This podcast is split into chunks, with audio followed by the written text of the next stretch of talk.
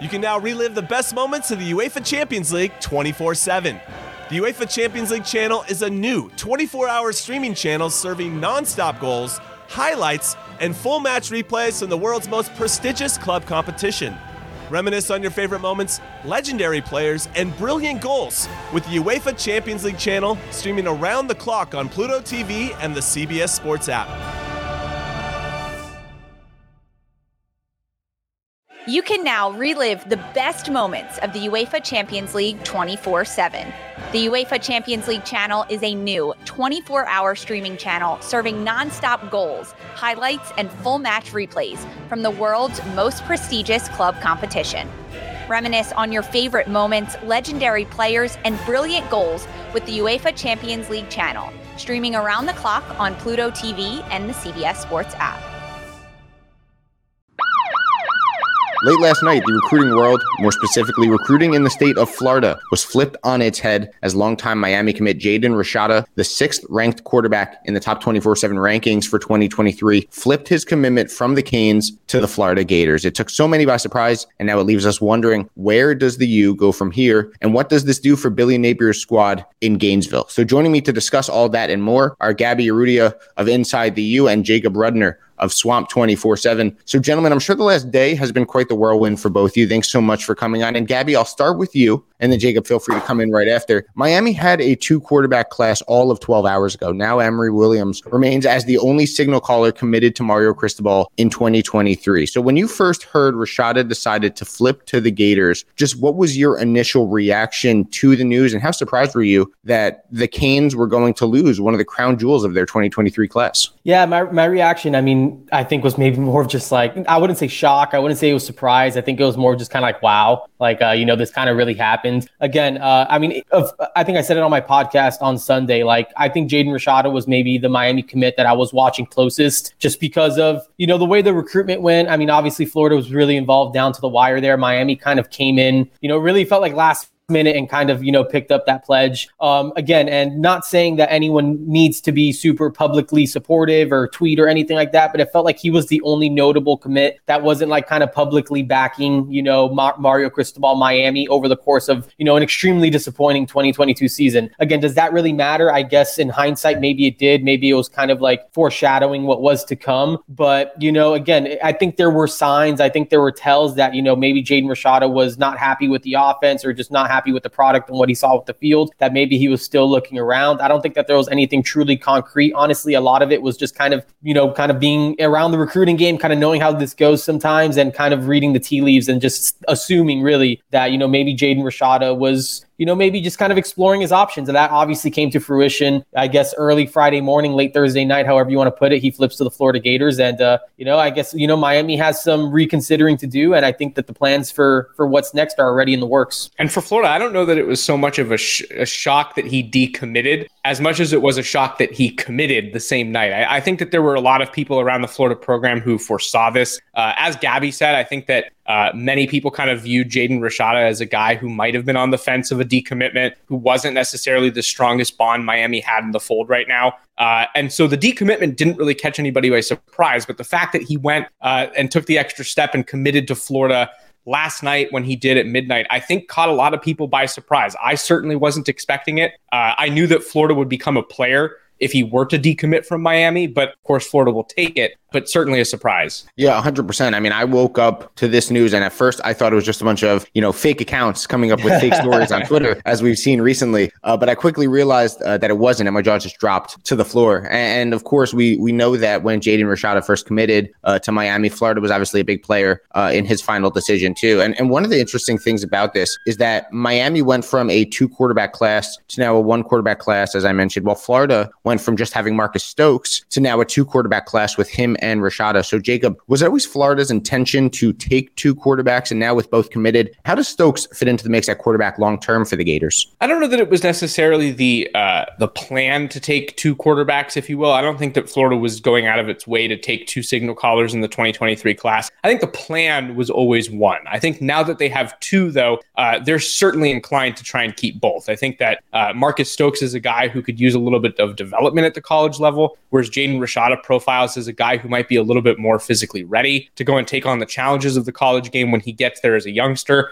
And I'm not necessarily saying that's right away, but I think that it's just sooner than Stokes will be available to really compete. Uh, and for that reason, there's no there's no uh, indication that the program isn't inclined to take two at this point. They might as well strengthen a quarterback room that is not necessarily the strongest. It's regarded as one of the shallower units on this team right now. And so for Billy Napier to be able to take a large step towards remedying that and putting the position uh, in a way that he envisioned for it when he took over the program almost a year ago, I think that that's important. And one quick way to do that would be by taking in two freshman quarterbacks. I think there's even still a possibility that the team looks to the transfer portal just to see what kind of experienced options they might be able to add, especially with Anthony Richardson's future at the university somewhat uncertain. I think that there are a lot of people uh, who view him as kind of a 50 50 shot to still end up in the NFL draft this year or to come back to Florida. I think that there's momentum for his return, uh, but it's not a guarantee. So if you're Florida, you know, in, in both trying to remedy the depth and trying to protect yourself from a potential Anthony Richardson departure, two quarterbacks makes a lot of sense this year. And Gabby, on the flip side, Emory Williams still remains committed to the yeah. U. Do you think Miami, with the time remaining until signing day, and that's about a little over a month left, do you think they make a push to add a second quarterback, or is there just not enough time now, or is there not enough time between now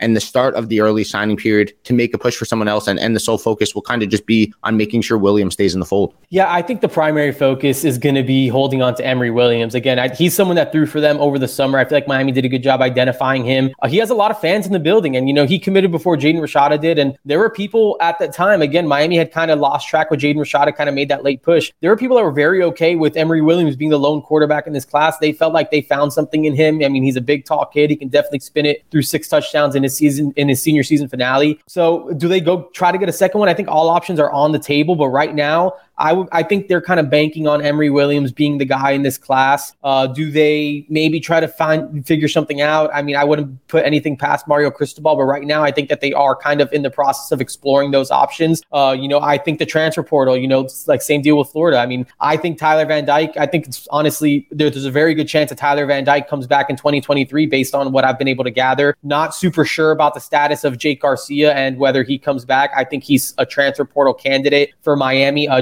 Jacurri Brown, I think he's going to start for them on Saturday. I mean, I think Miami kind of wants to see what they have in him. And if you know, we'll kind of see what happens. But they, I, I, wouldn't be super surprised if they look at the transfer portal, see what they can find there. I think all options are on the table right now, but at the moment, I would only expect Miami to sign Emory Williams in that 2023 class. And, and Gabby, I'll stick with you. How much did external factors uh, play a role in this decision? Do you think for Rashada specifically? I guess NIL on the field yeah. play. Obviously, it has, has been a year to forget uh, for Miami. Yeah. Relationships with coaches. What kind of role do you think all of these had uh, for Rashada to ultimately flip from Miami to Florida? And then Jacob, I'd love to hear a Florida perspective on that uh, once Gabby finishes. Yeah, I mean, I don't think we have to shy away or hide from the NIL stuff. I mean, I think, you know, it could have potentially been a big part of why he chose Miami in the first place. Um, I'm sure, you know, what's going on there with quarterbacks and stuff like that. I mean, it, it is what it is. We can call it, we can call it what it is. I think name, image, and likeness is a factor, especially for high profile quarterbacks. Uh, so, yeah, maybe, you know, there was some play in there, but again, I think he would have been probably taken care of pretty well at Miami. I'm sure he probably will be at Florida as well. Um, I think on field stuff,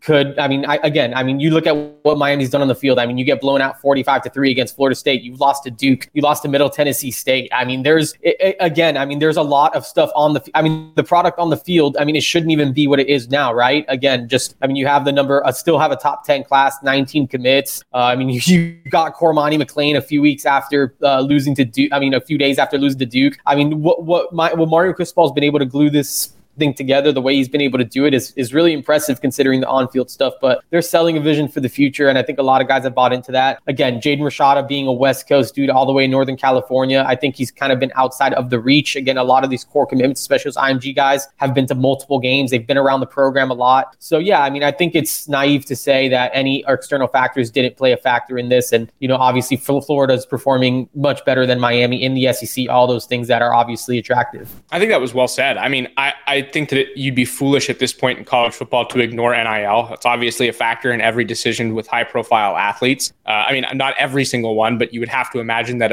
a, a, vast majority of them, that's certainly an influence. Uh, and then I would agree with with Gabby. I don't know how you could ignore Miami season to this point. It's been a, a disappointment. They've lost to teams that they shouldn't lose to, no matter the stage of the coaching change. Uh, and then you know you combine that with the factor that Jaden Rashada is not a local recruit it is harder to kind of sell him the vision while the team is losing. He sees things from a national perspective. And so while we haven't necessarily had an opportunity to discuss these things with him yet, I'd be hard pressed to believe that he didn't see some of that and get discouraged with the commitment, especially if it was initially rooted in, you know, NIL or whatever the case may be. I'm sure that a lot of the national noise about Miami's season so far probably led to a change of heart. And so I'm, I'm not necessarily surprised by this. I think that of all the commits, just to kind of tie back to what we talked to er, talked about earlier, you know, of all the commits that Miami has in the fold, this is the least surprising to see him flip. Right. I, uh, I, think that this is a situation where he is exposed to a lot of the broader perspective nationally about what's going on at Miami, and that plays a, a massive influence for a family that's trying to put their kid in a situation where he can be successful right away.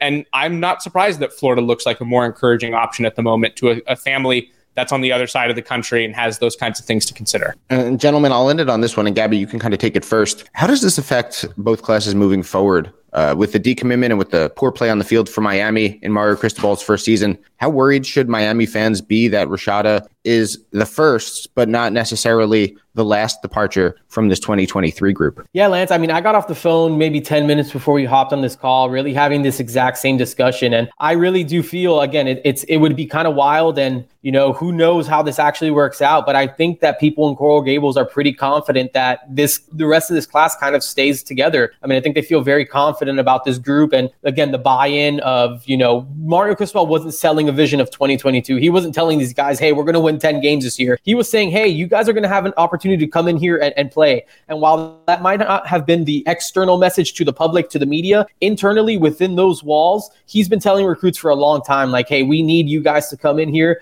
to help flip this thing around. So I think that message has been, I think that message was received a long time ago. And I think that's a part of the reason why we haven't seen a mass exodus in 2022. So yeah, you know, right now as we're, as we're recording this, Lance, you know, I do think the, I do think Miami hold, hangs on to a lot of these guys. I mean, I think Francis Mauigoa sticks. I think a lot of these dudes, Cormani McClain, I, I mean, I think he wouldn't have picked Miami in, given the circumstances if it was just going to lead to an eventual flip from what I understand and what I've been able to gather. So, um, you know, I do think a lot of this kind of hangs tight. It would be pretty unprecedented, again, considering the on field product. But um, I don't think anyone in Coral Gables is in panic mode right now, thinking, okay, this is all going to fall apart. I think the feeling is, is th- if this is the biggest blow we take this cycle, um, you know, I think it's kind of, we have to shrug our shoulders, kind of, you know, dust up, dust ourselves off and just kind of continue chugging forward. I think they have a lot they want to accomplish on the recruiting trail. They're working on a couple flips themselves. Uh, this is big boy recruiting. Mario Cristobal, Billy Napier have been duking it out on the trail basically for throughout throughout the course of this cycle. I'm sure it won't be the last time that they face each other. And uh, you know, again, I think they're confident that they're going to kind of get down to the wire when it's early signing day, December 21st, and they're going to be feeling good about the class that they signed. So I think that's the consensus in Coral Gables right now. And Jacob, what about for the Gators? Adding Jaden Rashada is big, and frankly, saying it's big could honestly be an understatement. With just over a month from signing day, could we see, in your mind, a late bunch of commitments to Billy Napier and the Gators? I think that there's a ton of momentum in Gainesville right now. It's it's pretty obvious just with the recent stretch of recruiting that Billy Napier has been able to do. Obviously, the, the Cormani McClain hit was tough. I think that people expected him to be a Gator, uh, and and less so expected him to end up in Miami's class, and and that certainly hurt. But you know that aside, I, have been really impressed with what Billy Napier and his staff have been able to do. Uh, they've constructed the number eight overall class in the country right now.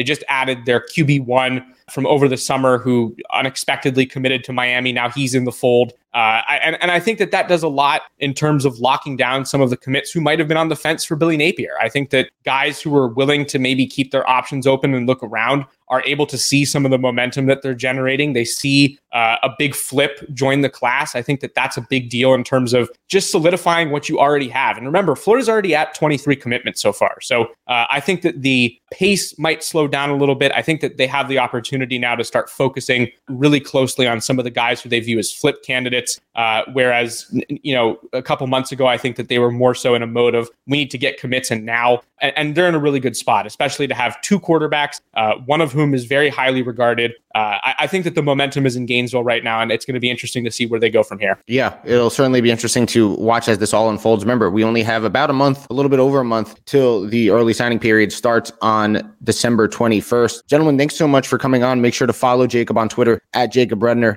and Gabby on Twitter at Gabby Urrutia247. Also check out Inside the U and Swamp 24-7 for the latest on Miami, on Florida, on Jaden Rashada as signing day nears. And of course, remember to like this video and subscribe to the 24-7 Sports YouTube channel. So for Gabby Urrutia and Jacob Rudner, I am Lance Glinn. Thanks so much for listening as Jaden Rashada makes a big decision and flips from Miami to Florida. Should you ever set foot outside of them hotel, you will be shot. Don't miss the new Showtime limited series based on the international bestseller. For the last four years, I've been a prisoner. Why are they keeping you here? Starring Emmy Award winner Ewan McGregor. This is the brave new world that you dreamt of. Be very careful. You are still a prisoner here. Everything in this new world comes at cost. This is still my country. A Gentleman in Moscow, now streaming on Paramount Plus, only with the Paramount Plus with Showtime plan.